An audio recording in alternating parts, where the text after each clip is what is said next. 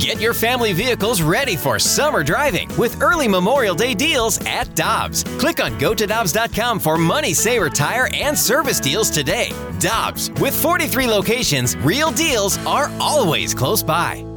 We've all seen the show Cash Cab over the years for many years. Cash Cab marathons at the Karraker household many weekends over the course of time. And Ben Bailey was the host of Cash Cab, and he's on tour now as a stand-up comic and at the Funny Bone at Westport tonight. And he's with us in studio. Ben, good to see you. How you doing? Pretty good, man. Barely awake, but still happy to be here. How's yeah. it going, you guys? So stand-up comics that work late at night. Seven thirty is not really the mix, is it? No, no. I've got I got about three hours in.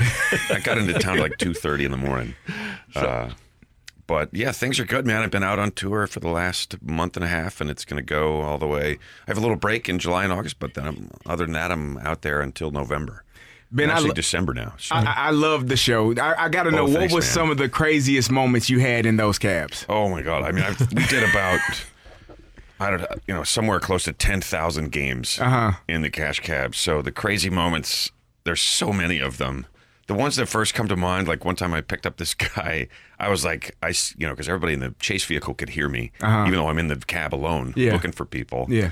I was like, I just go, I have to pick up this guy.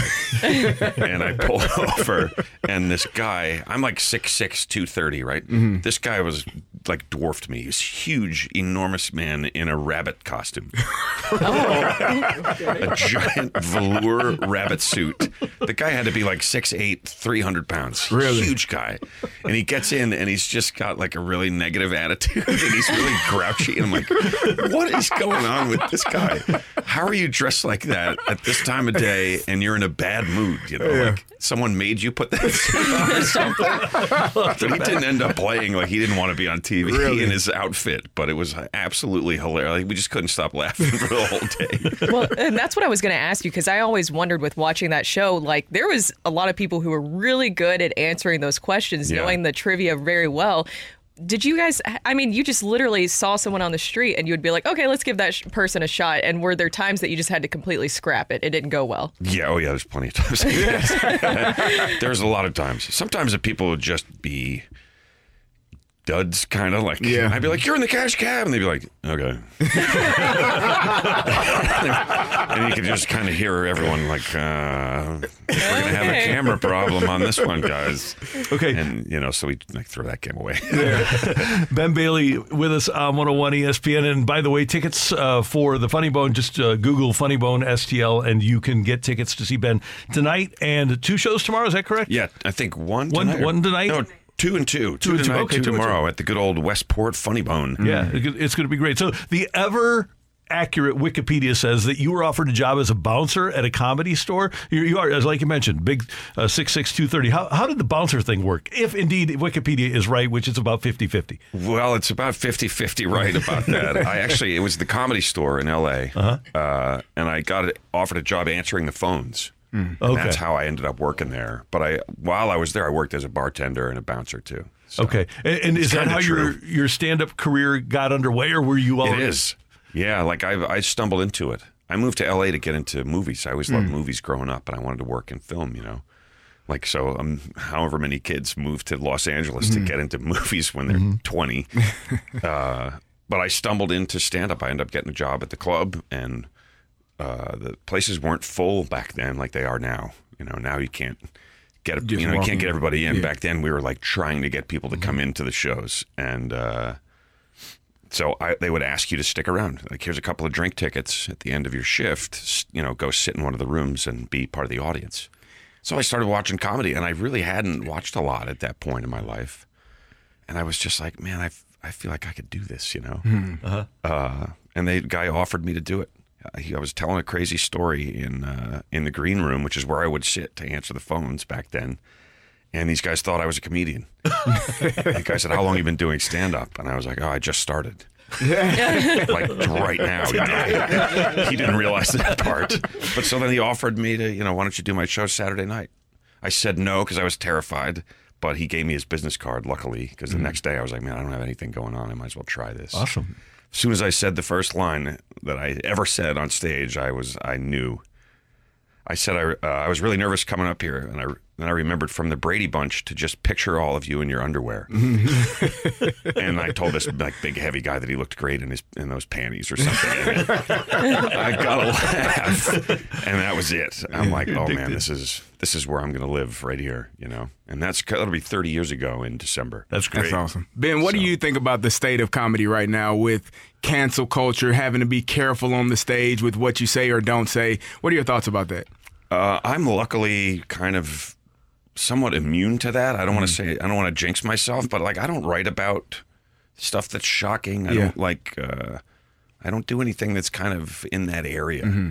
I think it's you know I think it's rotten that people could just have everything sort of ripped away from them because of one thing that they might have said. Right. It doesn't seem right.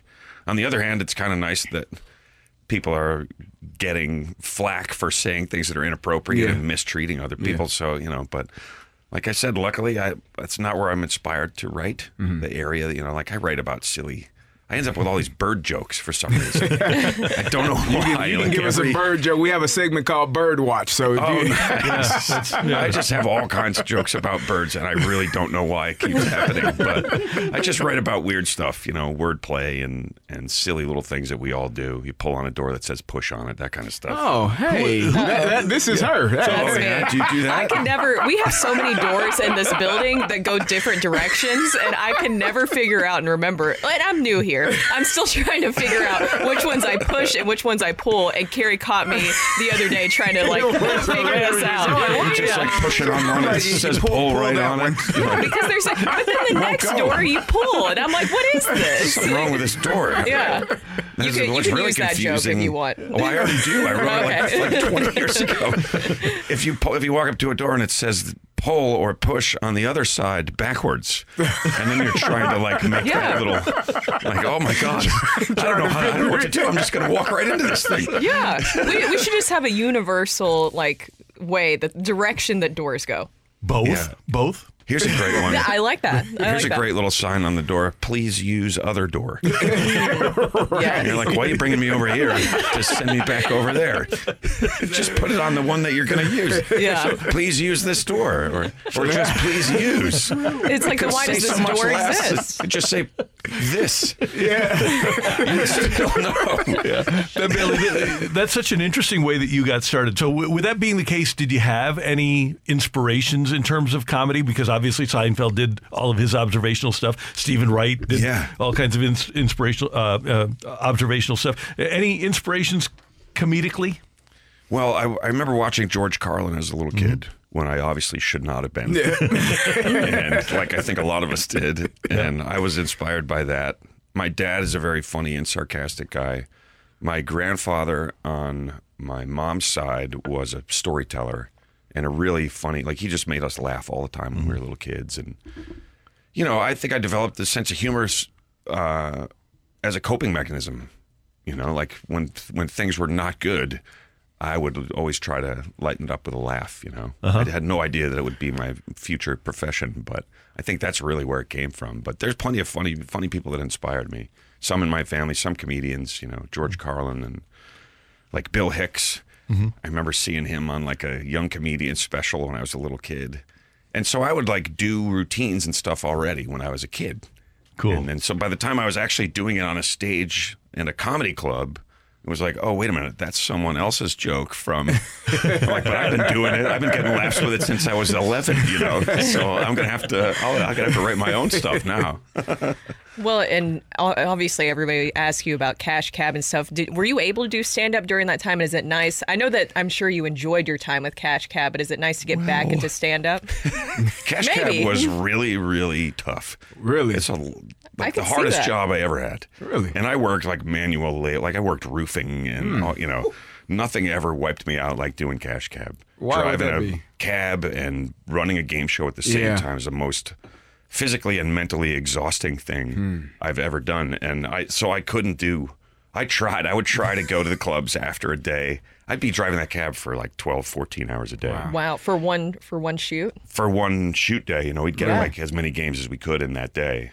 Uh, but I'm sure it was illegal. I'm sure there was like a legal limit that we went way beyond trying yeah. to make the show. But so, you know, it, as a comedian, like if you take off a month it's an eternity. Mm-hmm. And to try to get back right where you want to be after that, it's really tough. So I would try. I'd be like, I can't go weeks without doing stand up. You guys, you're killing me here. Yeah. Mm-hmm. So I'd go to the clubs and try to do, and I just couldn't do it. I was just too exhausted mm. and angry. and all this road rage that I like take out on the crowd. It's like this isn't working. I'm just gonna have to bail until we're done shooting. So By it kind of knocked me out of the game for a while. By the way, Ben, it's it's always fun to be in a New York cab because you never know when it's going to be like an amusement park. Were you the amusement Yeah. park type driver? Or? Not with contestants in the cab, but but we had some fun. And you're a licensed cab driver too. That's Not anymore, no. Okay, you were, Uh, but I was. I had to become a licensed cabbie to do the show. Yeah, yeah. but we used to. I never. I don't think I ever told anybody this on the radio or anywhere.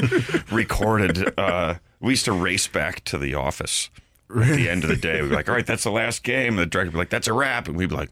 The guy that drove the other van and I would look at each other, and we would just jump in. And you didn't want to be in the back of the cash cab on the way back to the office. It would, would have been terrifying. Oh.